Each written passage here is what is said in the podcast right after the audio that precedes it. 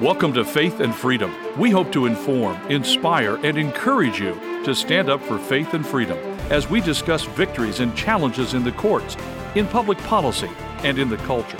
Faith and Freedom is brought to you by Liberty Counsel, a litigation, education, and policy organization. Join us now as we address the latest cultural issues across America and around the world.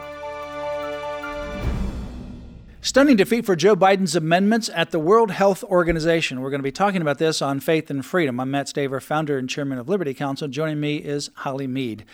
Well, this involves the 75th World Health Assembly meeting in Geneva, Switzerland. Joe Biden and the administration attempted to present 13 proposed amendments to the international health regulations that would empower the World Health Organization, or WHO for its acronym, to unilaterally declare a public health emergency for any reason. They failed miserably, although you're not going to necessarily see that in the media. The Biden administration is actually trying to spin this as a victory for the Biden administration, and in fact, it is a stunning defeat. Holly, it certainly is, Matt. And you know, this is this is a great victory, and it shows the power of the people. We, the people, when we speak up and we are aware of what's going on, we can be victorious. And here's a great example. I mean, it all started with one journalist who started looking into this.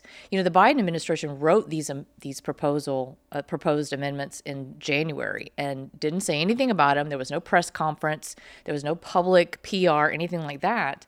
And James happened to find these at the end of March and they didn't go public until April 12th. And then he started getting on the horn, spreading the word, and we got wind of it and started spreading the word. And, and there weren't that many people messaging no, on this, and no, nobody really all. knew about it. And that was intentional from the Biden administration. He wanted to not notify Congress, not. and he wanted to keep this from the American public. And they don't exactly abide by their own rules in these. Well, here's just a summary of what he wanted to do, and then what actually happened. And you can see how they're trying to spin this as a major victory. And remember, the WHO is in partnership with the Chinese Communist Party. So this is what we sure. would have handed and this our would have sovereignty been over to. Handing sovereignty over to it. So the Biden administration wanted to present 13 amendments to the International Health Regulations, or the IHR. These amendments actually are to the IHR that go back to 2005 that were actually agreed to during the George W. Bush presidency. It was a problem back then, but it made it even worse with these amendments. Bottom line is, he wanted to give incredible unilateral power to the WHO, including to a single person, the Director General, right now, who is Tedros, someone who's a communist Chinese sympathizer who has been associated with a terrorist socialist organization in Ethiopia, wanted to give him unilateral power to declare a public health emergency for any reason over the objection of the nation state and then impose directives. The public health emergency could be for diseases, viruses, could be for climate change, could be for access to abortion, a whole wide variety Anything of they things. decide, Anything yeah. that he decides, and then that would then um, affect 194 member nations, and they would issue directives and try to enforce that through a number of mechanisms. So that's what Biden wanted to do 13 amendments that would literally give incredible power and also expand it to climate change and other kinds of things and so forth. And don't forget that Bill Gates is the largest private funder of the WHO. So put him and the Chinese Communist Party together, what you got? You would basically have them controlling exactly. the WHO, and that's who essentially controls it now. So Biden wanted to do that. He wanted to shorten the time frame once an amendment is passed from 18 months to 6 months. Why 6 months? Well, because if they would have passed in May, which he hoped that they would pass in May, then they would become effective before the new Congress is seated in January 2023. Well, first of all, 12 of the 13 amendments were rejected by other nations. Then the 13th amendment that would shorten the time from 18 months to 6 months actually was modified, so now it's 10 months, meaning that whatever would be approved, if anything, would then not become effective until sometime in 2023 when we have a new Congress. At that point in time, a new Congress could clearly step in and stop him. So That was a big defeat. Now, the other 12 were defeated. So it doesn't give that huge additional authority. In fact, there's some other nations that began to jump on board to object as the crescendo of messaging continued to build. On this side of the ocean in the United States, members of Congress began to see the problems, and the Freedom Caucus uh, in Congress, made up of many House members in the U.S. House, uh, objected. Governor Ron DeSantis objected some senators objected as well. There's now a bill in the House as well in the Senate to weaken and or withdraw from the WHO altogether. So that began to happen. Then the messaging began to be understood by international countries as well.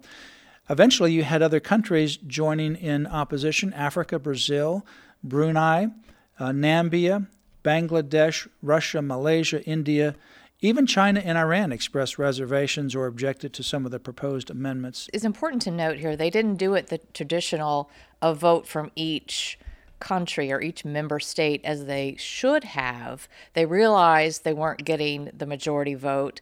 Many times during these sessions, maybe only half the room was filled. So they started doing other means to try to push these through. And they revised these amendments three times to get them through. And they started having these backroom discussions privately, sending emails privately instead of doing it the the actual right way of having a vote from all the member states. So they were trying this way to get them through, and countries they still failed. Right, and countries started getting wind of what was going on. They're saying, "No, we don't want to hand over our sovereignty." Some have even said, "We're going to withdraw from the WHO if you push this through." Like Brazil threatened to withdraw completely from the WHO if they push this through. So what ultimately did pass is a modified version of one of the 13th Amendment that Biden presented. And that was really watered down. So instead of 18 months, it's now 10 months.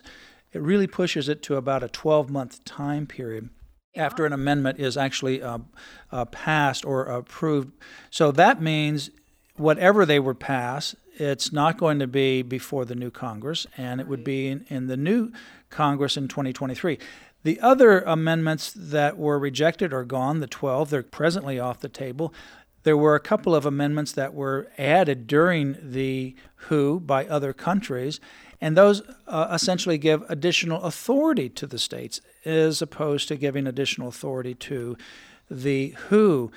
But it's not over. So here's the bottom line big win at this point in time big loss for the Biden administration. And don't believe the media hype that you're getting from the Biden administration. The media really is confused about what's happening over there, and it's not necessarily all their fault. This is an international body, and they try to hide what they're doing, and it's not as easy to understand what they're doing, like it may be, for example, a legislation here in the United States. So it's it's a new territory for them, and obviously they have a an agenda, and some of them just don't like to research. But at any rate, they're taking the talking points of the Biden administration, which is trying to save face, uh, which really had a miserable defeat. However, they're coming back. And that means they have a follow up meeting in June, they have a follow up meeting in November, and they also have a follow up meeting on August 1 with regards to a new pandemic treaty. And so there's two tracks. One is more amendments they have future meetings uh, this year on looking at additional amendments to the WHO, so this is not over. And the second thing is they're wanting to propose a new pandemic treaty. And they're meeting on August 1 to roll out this working draft of the new pandemic treaty. So we're going to continue to watch it. We still need to voice our concerns to members of Congress so that they can be educated and they can make a difference and act quickly to stop any more ceding of American sovereignty to the WHO. You know, and what is interesting, Matt, and almost really hysterical is that they don't they really don't follow their own rules. They revise these amendments 3 times and according to the rules, Article 55, Section 2 of the International Health Regulations, it requires that amendments to be submitted at least four months prior to the World Health Assembly. So these revisions are really fraudulent because, and they even have that stated in the revised documents they submitted, that rule, but yet they're violating it, saying, okay, we've approved this. So it's really confusing, but also they've just violated their own rule. So it seems fraudulent at, at face. Well, you know, this is a real problem with regards to the WHO. The WHO, especially, is using this uh, to advance its global authority as a result of the pandemic, using that as an excuse. For more information about this issue, go to Liberty Counsel's website, lc.org forward slash WHO, lc.org forward slash WHO. You've been listening to Faith and Freedom, brought to you by Liberty Counsel. We hope that we have motivated you to stand up for your faith, family, and freedom. Get informed and get involved today. Visit Liberty Counsel's website at lc.org, where you can obtain email alerts and other information to keep you informed and involved. The website again, lc.org.